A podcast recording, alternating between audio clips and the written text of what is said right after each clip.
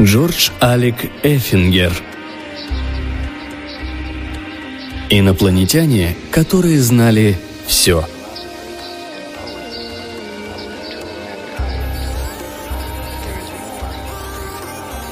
Я сидел за столом и читал отчет о положении американских бурых пеликанов, когда в кабинет на всех парах влетел госсекретарь. «Господин президент!» – выпалил он. Его глаза готовы были выпрыгнуть из орбит – Здесь пришельцы». Так прямо и сказал. «Здесь пришельцы». Как будто я знаю, что с ними делать. «Понимаю», — ответил я. Еще в самом начале первого срока я хорошо уяснил, что словечко «понимаю» — одно из самых безопасных и полезных замечаний в любой ситуации. Мое «понимаю» означает то, что я переварил новость и ожидаю услышать подробности, сохраняя при этом спокойствие и благоразумие — Подача принята, и мяч отброшен на поле советников. Я посмотрел на госсекретаря вопросительно. На готове у меня было еще одно хорошее высказывание на тот случай, если ему нечего будет добавить. Тогда я произнес бы «Ну и?» Это указывает на то, что я полностью владею ситуацией, но не могу принять решение, так как не располагаю достаточной информацией, и что ему следовало бы обо всем получше разузнать, а не врываться в овальный кабинет раньше времени. Вот почему у нас заведен протокол. Вот почему у нас существуют надежные каналы. Вот почему у меня работают советники. Избиратели по всей стране не хотят, чтобы я принимал решения, не располагая достаточной информацией. Если госсекретарю больше нечего сказать, он не должен сразу же врываться в мой кабинет – я на некоторое время задержал на нем взгляд. «Ну и?» – наконец спросил я. «Это все, что у нас есть на эту минуту». Он чувствовал себя очень неловко. Несколько секунд я смотрел на него сурово, бедняга не знал, куда себя деть от волнения. А я заработал еще пару очков. Я попросил его удалиться и вернулся к отчету о пеликанах. Я-то уж точно не собирался впадать в истерику – Могу припомнить только одного из моих недавних предшественников, который слишком нервничал, сидя в своем кресле. И мы все хорошо знаем, чем это для него закончилось. Когда госсекретарь закрыл за собой дверь, я улыбнулся. Возможно, пришельцы всем нам в конце концов житья не дадут. Но пока что они были не моей головной болью. У меня еще оставалось немного времени.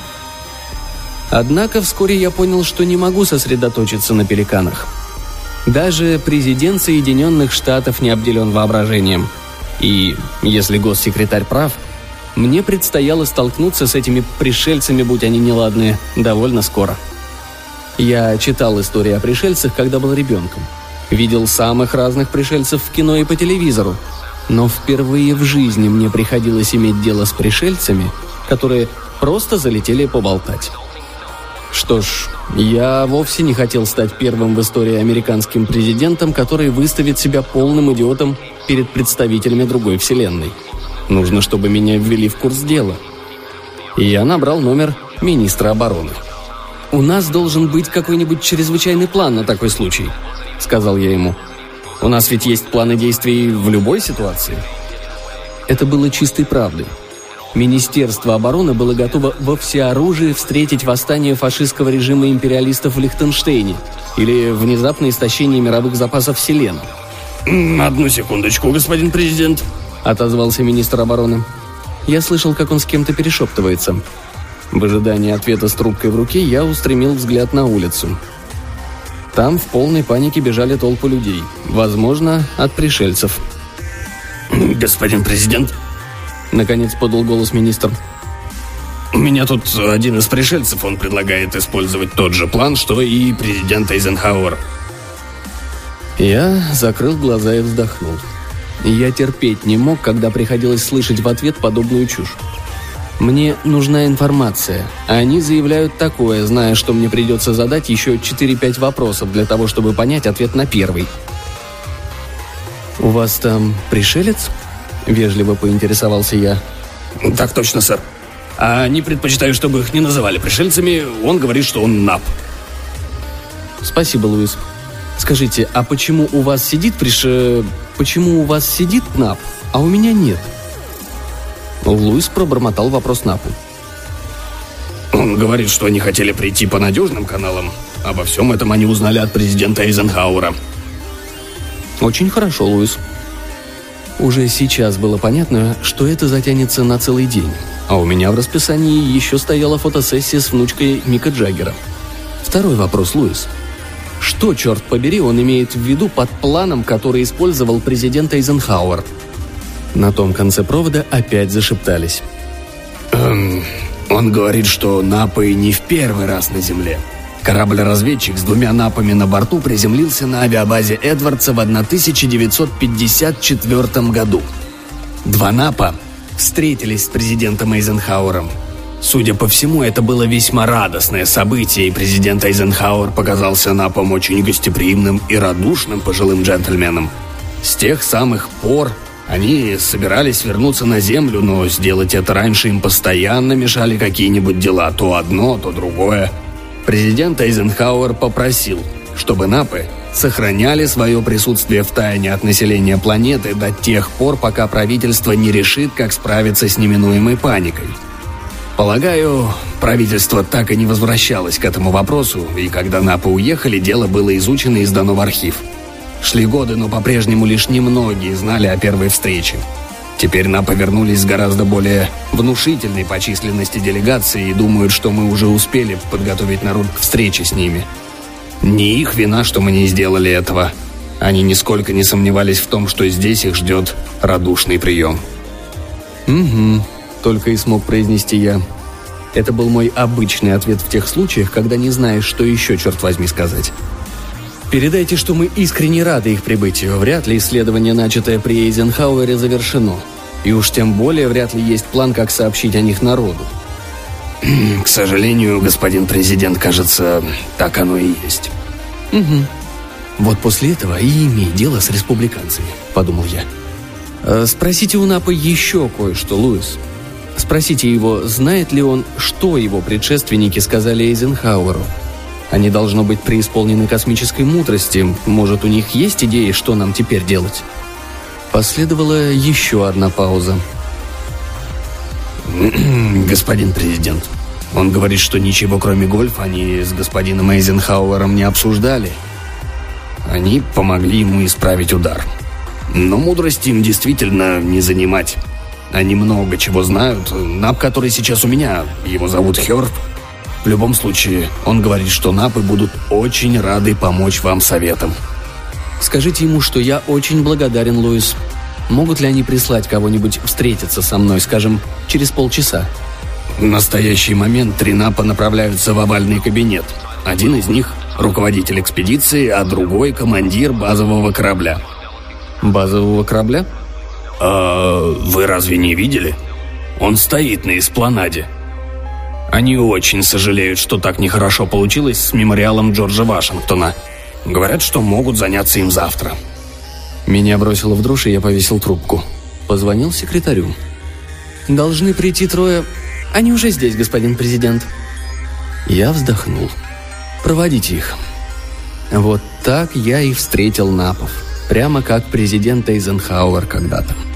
Они были симпатичными и приятными, они улыбнулись, пожали руку и предложили запечатлеть этот исторический момент так, что мы позвали репортеров.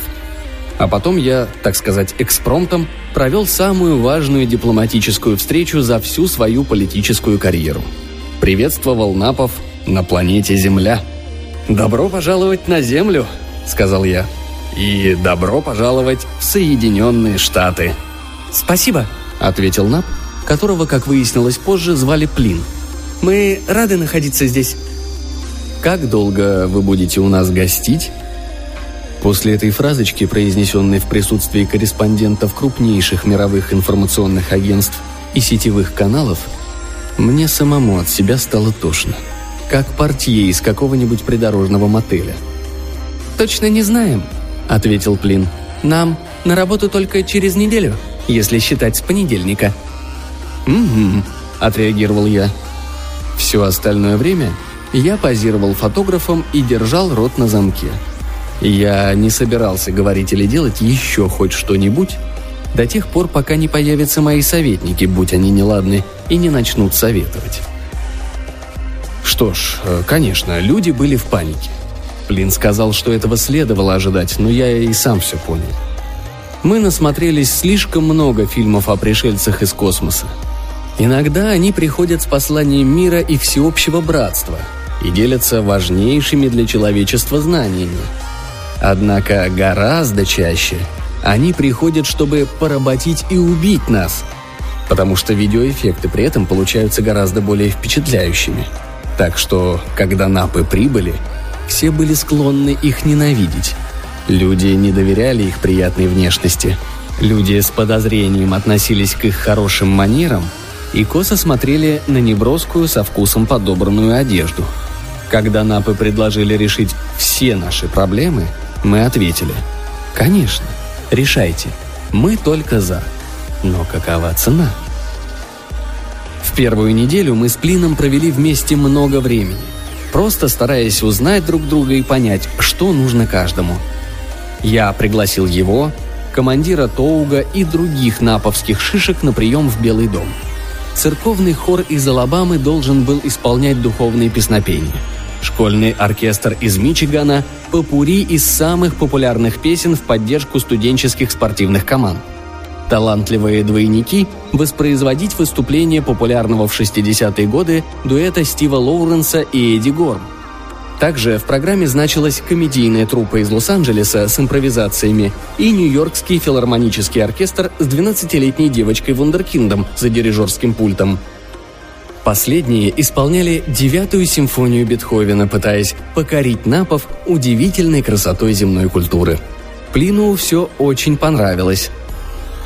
Людям свойственно выражать радость так же разнообразно, как и нам, напом.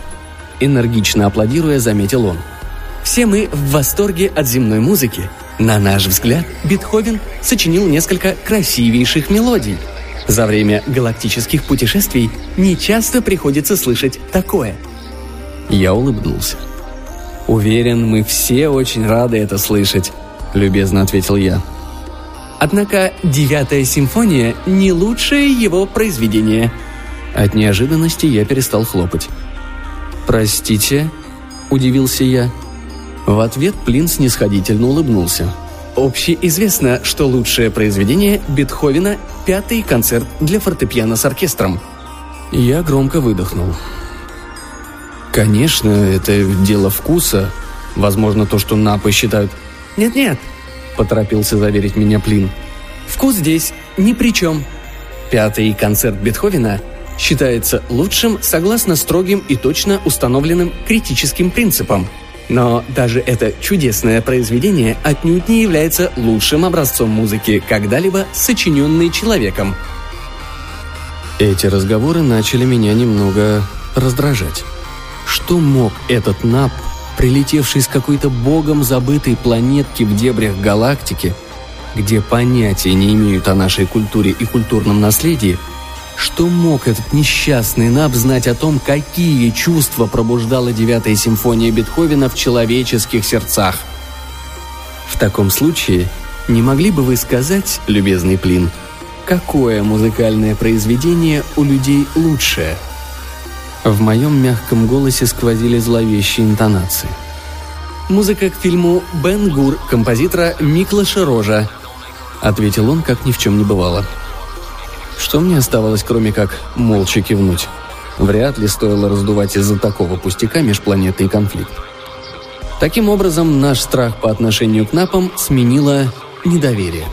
Мы продолжали упорно ждать, когда же, наконец, они явят миру свое настоящее лицо — когда же будут сброшены маски, под которыми скрываются, как мы подозревали, уродливые физиономии? Им нравилась земля. И мы им тоже нравились. Они решили погостить у нас еще немного. Мы поведали им о себе, а также о наших вековых бедах и страданиях.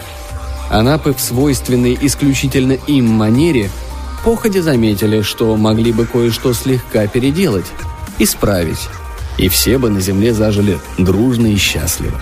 Взамен они ничего не требовали. Таким образом, они всего-навсего хотели отблагодарить нас за гостеприимство, за то, что им позволили припарковать базовый корабль на эспланаде, и за то, что по всей планете Земля им бесплатно наливают кофе. Мы колебались. Но наше тщеславие и жадность победили. «Давайте», — сказали мы, — «сделайте так, чтобы наши пустыни зацвели. Давайте покончите с бедностью и болезнями. Покажите нам 20 чудесных новых способов переработки отходов. Дайте знать, когда закончите». Страх сменился недоверием, но вскоре на смену недоверию пришла надежда. Напы заставят пустыню цвести. Отлично. Они попросили четыре месяца. Мы с радостью согласились дать им столько времени, сколько необходимо. Они обнесли всю пустыню на МИП высоким забором и никого за него не пускали. Четыре месяца Четыре месяца спустя они устроили грандиозную вечеринку с коктейлями и пригласили весь мир посмотреть, что получилось. Я послал госсекретаря в качестве своего личного представителя. Он вернулся с потрясающими слайдами. Огромная пустыня превратилась в ботаническое чудо.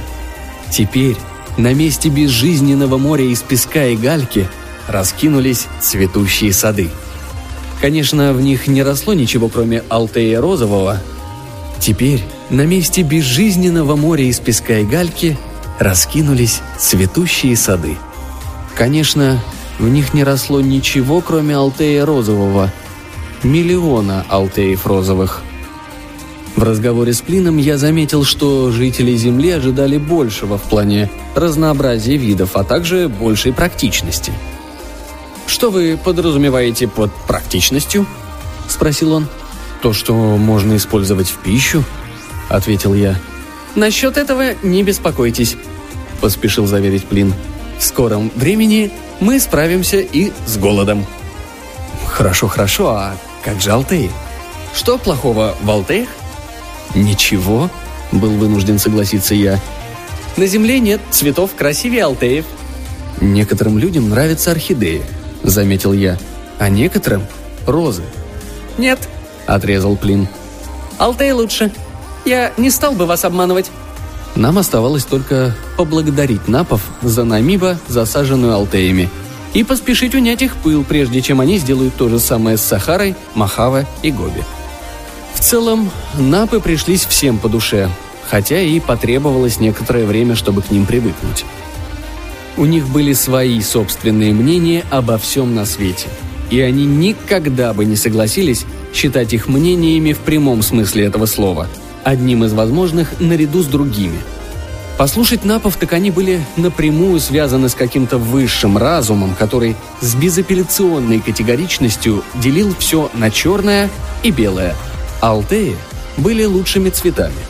Александр Дюма – величайшим романистом – Зеленовато-голубой – самым красивым цветом. Меланхолия – самым благородным чувством. Гранд-отель – фильмом всех времен и народов. Что касается автомобилей, лучшим у напов считался Chevy Bel Air 1956 года, но только цвета морской волны с белым. Возражения не принимались. Напы делали эти заявления с убедительностью божественного откровения. Я спросил Плина об американских президентах – поинтересовался, кто, по его мнению, был лучшим президентом за всю историю Америки. И чувствовал себя при этом, как злая королева из сказки про Белоснежку. «Свет мой зеркальце, скажи, да всю правду доложи». Конечно, я не верил, что Плин назовет мое имя. Но в ожидании ответа сердечко прыгало, ведь никогда не знаешь. Сказать по правде, я ожидал, что лучшим окажется Джордж Вашингтон, Авраам Линкольн, Рузвельт или Акивара. Его ответ удивил меня – это Джеймс Нокс Полк. «Полк?» – воскликнул я. Даже не уверен, что смог бы узнать его портрет. «Он не сразу приходит на ум», – поспешил развеять мои сомнения Плин. «Но он был честным человеком, хотя и не работал на публику. Он выиграл войну с Мексикой и значительно увеличил территорию Соединенных Штатов.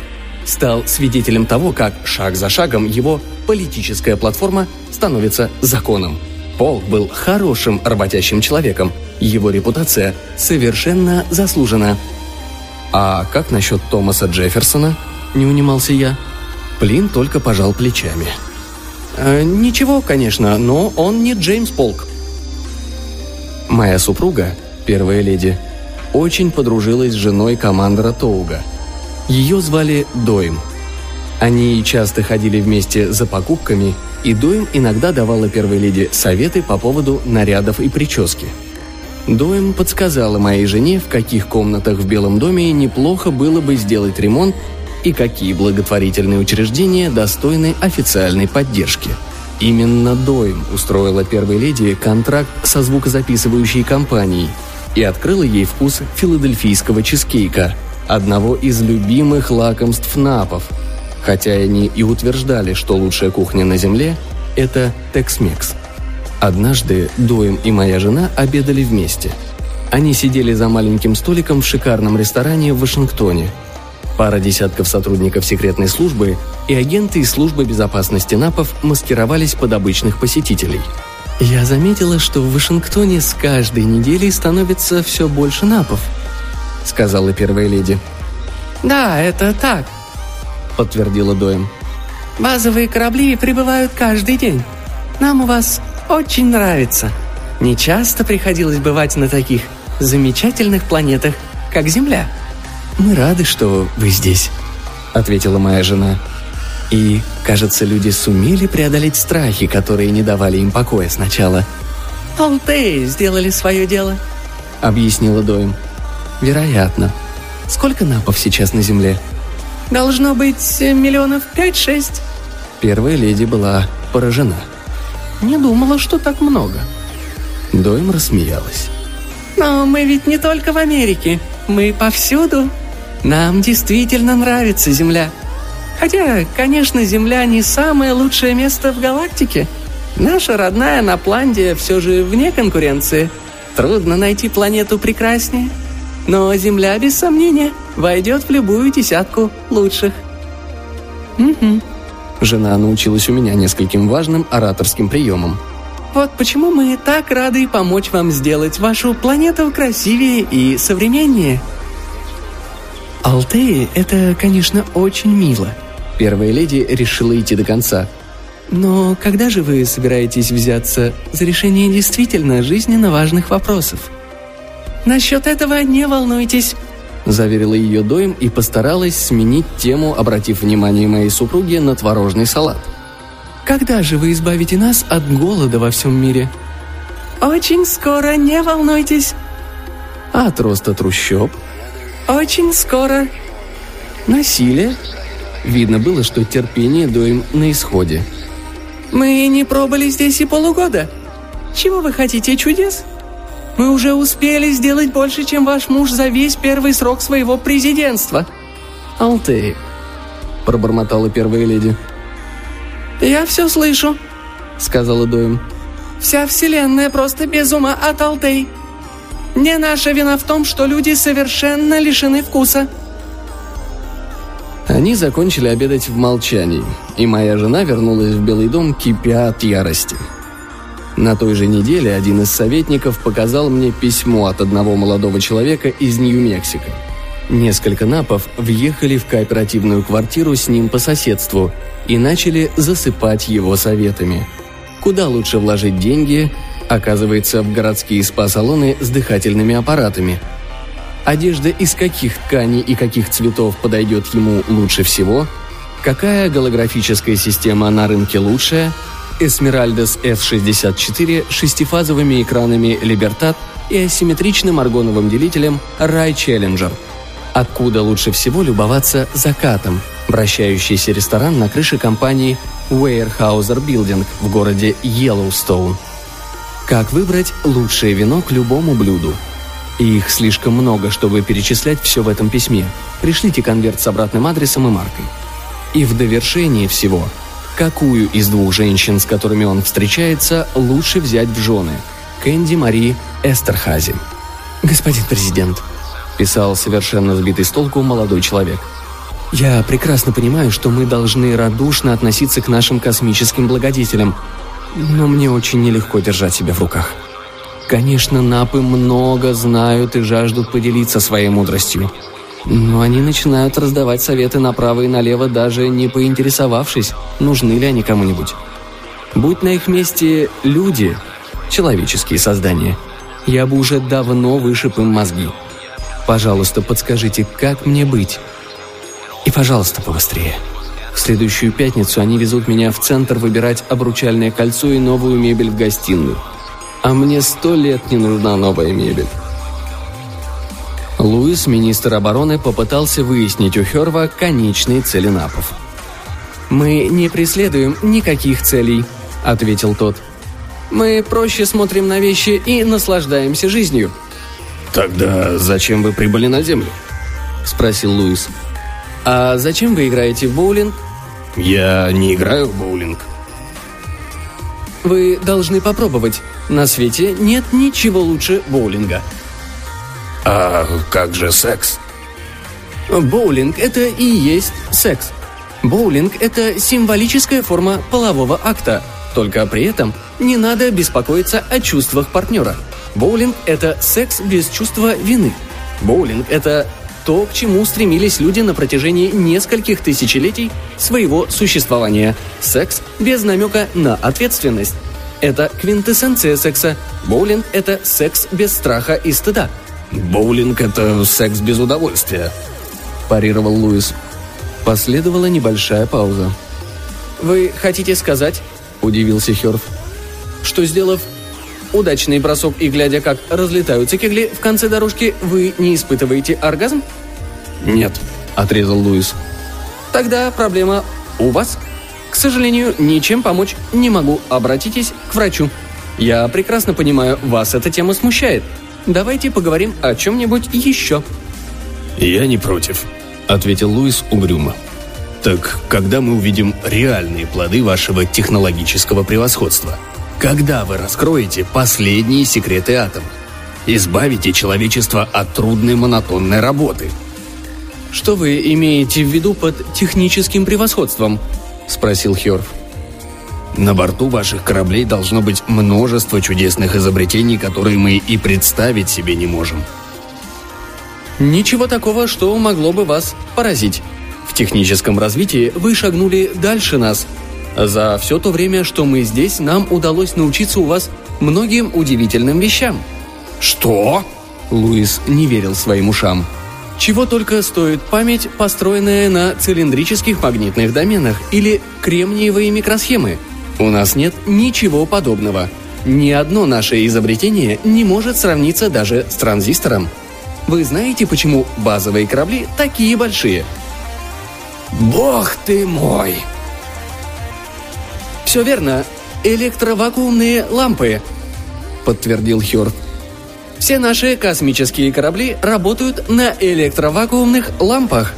Они занимают черт знает сколько места и перегорают – а вы знаете, сколько времени нужно, чтобы найти проклятую лампу, когда старая перегорела? Помните, как раньше земляне таскали лампы целыми сумками в аптекарский магазин, чтобы проверить, работают они или нет? А теперь представьте, что нужно сделать то же самое, только со всеми лампами с такого огромного корабля, как наш базовый. И мы не можем сорваться с места и улететь, когда вздумается. Нужно включить зажигание и дать этой посудине прогреться пару минут. Только тогда можно стартовать в далекий космос. Это непрекращающаяся головная боль. Черт возьми. «Не понимаю», — наконец вымолвил потрясенный до глубины души Луис. «Если ваши технологии настолько примитивны, как вы здесь оказались?» Если мы настолько опередили вас в развитии, то это мы должны были открыть вашу планету, а не наоборот. Хёрф еле заметно улыбнулся. Не стоит нахваливать самих себя, Луис. То, что ваша электроника лучше, еще не значит, что вы превосходите нас в чем-либо. Представьте, что вы, земляне, это человек из Лос-Анджелеса на новеньком Кадиллаке, а мы – НАП, живущий в Нью-Йорке на старом, видавшем виды Форде – эти двое начинают двигаться по направлению к Сент-Луису. Парень в Кадиллаке выжимает 120 на автострадах между штатами, а у того, что на Форте, стрелка спидометра всю дорогу стоит на 55. Но человек в Кадиллаке останавливается в Вегасе и спускает все деньги в 21 очко. И ему не на что купить бензин. А маленький, но отважный Нап продолжает свой путь днем и ночью, пока, наконец, не достигает цели. Все дело в более развитом интеллекте и огромном желании добиться успеха.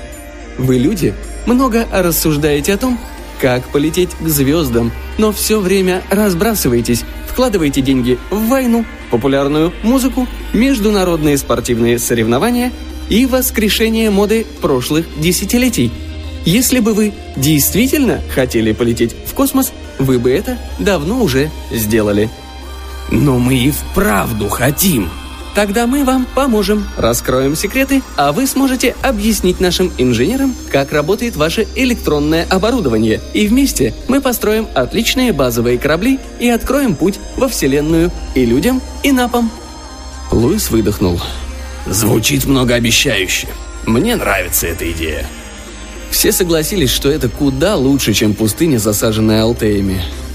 Мы надеялись, что сможем сдержаться и не вышибить этих зануд с земли до тех пор, пока они не выполнят свои обещания.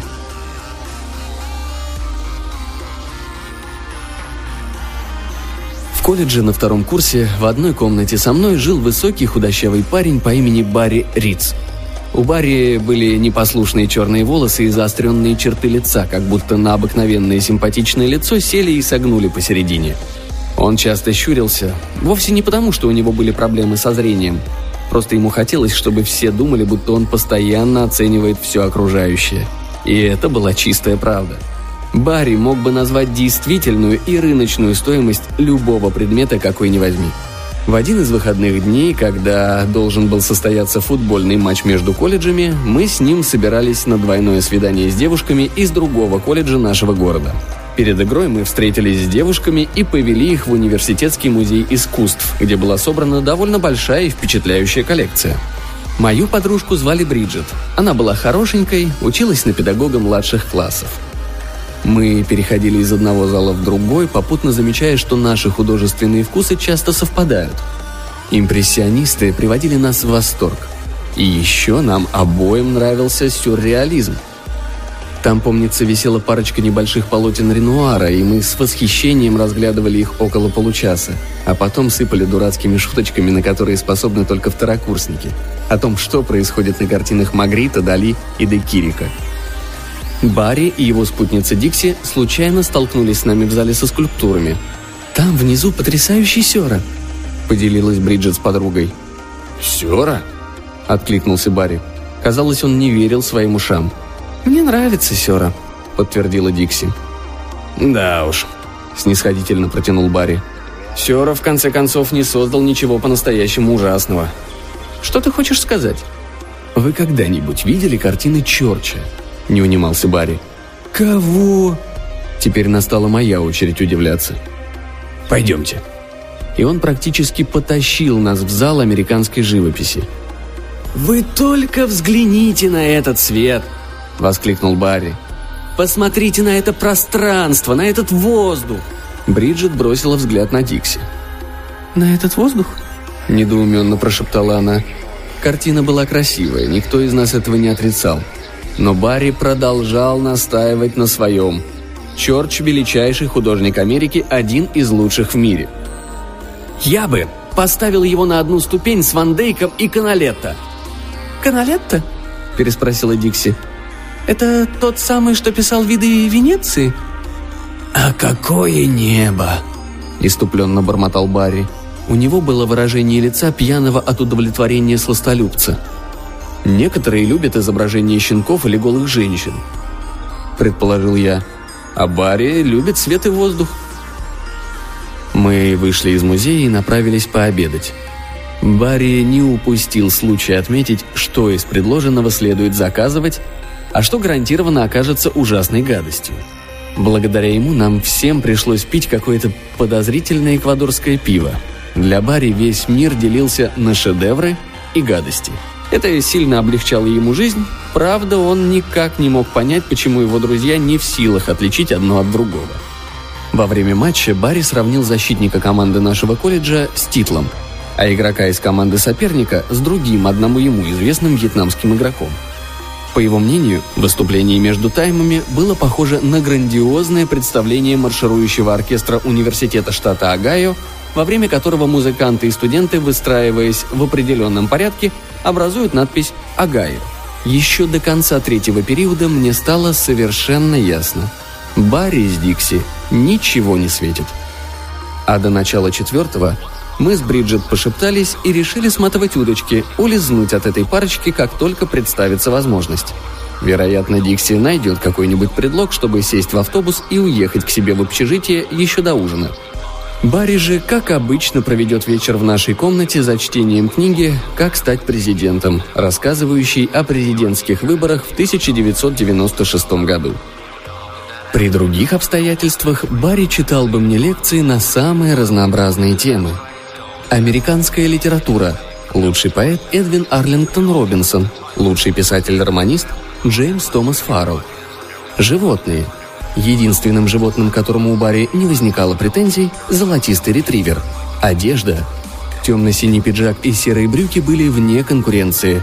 Любое другое одеяние красноречиво говорило о том, что его владелец напрашивается на неприятности. И даже хобби – Барри собирал военные награды и знаки отличия императорской России. Он не разговаривал со мной несколько дней после того, как я рассказал ему, что мой отец коллекционировал колючую проволоку. Барри был ходячим кладезем знаний. У нас в кампусе рассуждать, что является хорошим вкусом, а что выходит за его рамки, было по части Барри. Все знали, к кому следует обращаться. Но никто никогда этого не делал. Мы все его терпеть не могли – еще до конца осеннего семестра я выехал из нашей комнаты в общежитие. Всеми покинутый, одинокий и озлобившийся Барри Риц в конце концов встал и сейчас продолжает работать консультантом по выбору курсов в средней школе в городке Эймс, штат Айова. Эта работа идеально ему подходила. Редко кому удается так удачно найти свое призвание.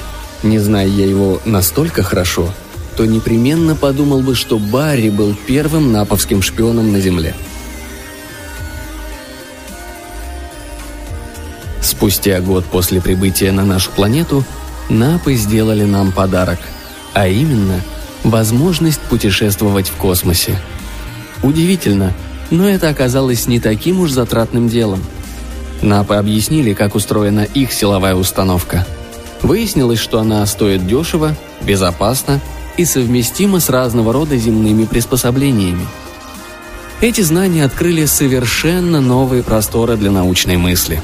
Потом НАПы научили нас управлять космическим кораблем и рассказали о кратчайших путях, открытых ими в космосе.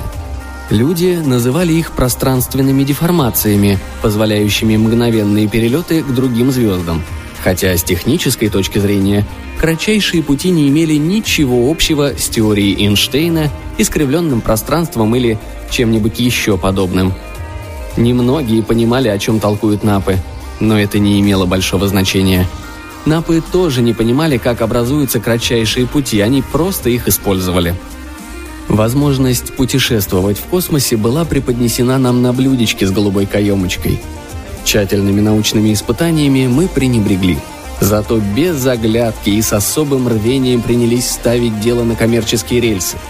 Компания Mitsubishi на своем заводе в боливийском Лапасе и корпорация Мартин Мариетта использовали чертежи напов для строительства трех роскошных пассажирских кораблей, каждый из которых мог принять на борт тысячу туристов и унести их в любую точку галактики – Человеку еще только предстояло ступить на Луны Юпитера, а специально отобранные туристические агентства уже начали бронировать билеты на корабль, отправляющийся в грандиозное путешествие по десятку ближайших необитаемых миров.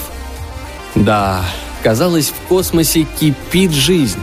Человекоподобные населяли планеты, вращающиеся вокруг доброй половины желтых звезд вроде нашего Солнца. Мы десятилетиями пытались установить контакт с внеземным разумом, – сокрушался советский ученый. «Почему же они молчали?» Дружелюбный Нап только пожал плечами. «Там все пытаются установить контакт», – ответил он. «Ваши послания для них все равно, что очередная рекламная рассылка». Сначала мы восприняли эту новость как удар по самолюбию нашей расы, но потом оправились. Как только мы присоединились к межпланетному сообществу, нас начали воспринимать серьезнее. И возможным это сделали напы. Мы были благодарны им. Но наша совместная жизнь легче не стала. Они по-прежнему были невыносимы. Когда мой второй президентский срок подходил к концу, Плин начал давать мне советы по поводу будущей карьеры. «Книгу писать не стоит», — заявил он мне. И это когда у меня уже были готовы первые 200 страниц воспоминаний президента. «Хотите выступить в роли политического старейшины? Отлично. Но займите сдержанную позицию и выжидайте, пока народ сам к вам не обратится». «Как же мне в таком случае распорядиться свободным временем?» – поинтересовался я. Выберите новую профессию и начните делать карьеру», — ответил Плин. «Вы еще достаточно молоды для этого. Так многие поступают. Вы не думали о том, чтобы открыть фирму «Товары почтой»? Будете управлять ее, не вставая с дивана. Можно снова пойти в колледж и начать изучать те предметы, которые всегда вас интересовали. Работать на благо церкви или общества. Найти новое увлечение – Например, выращивать алтеи или собирать военные награды и знаки отличия. «Плин!» – взмолился я. «Пожалуйста, оставьте меня в покое». Казалось, мои слова его обидели. «Конечно, если вам так угодно».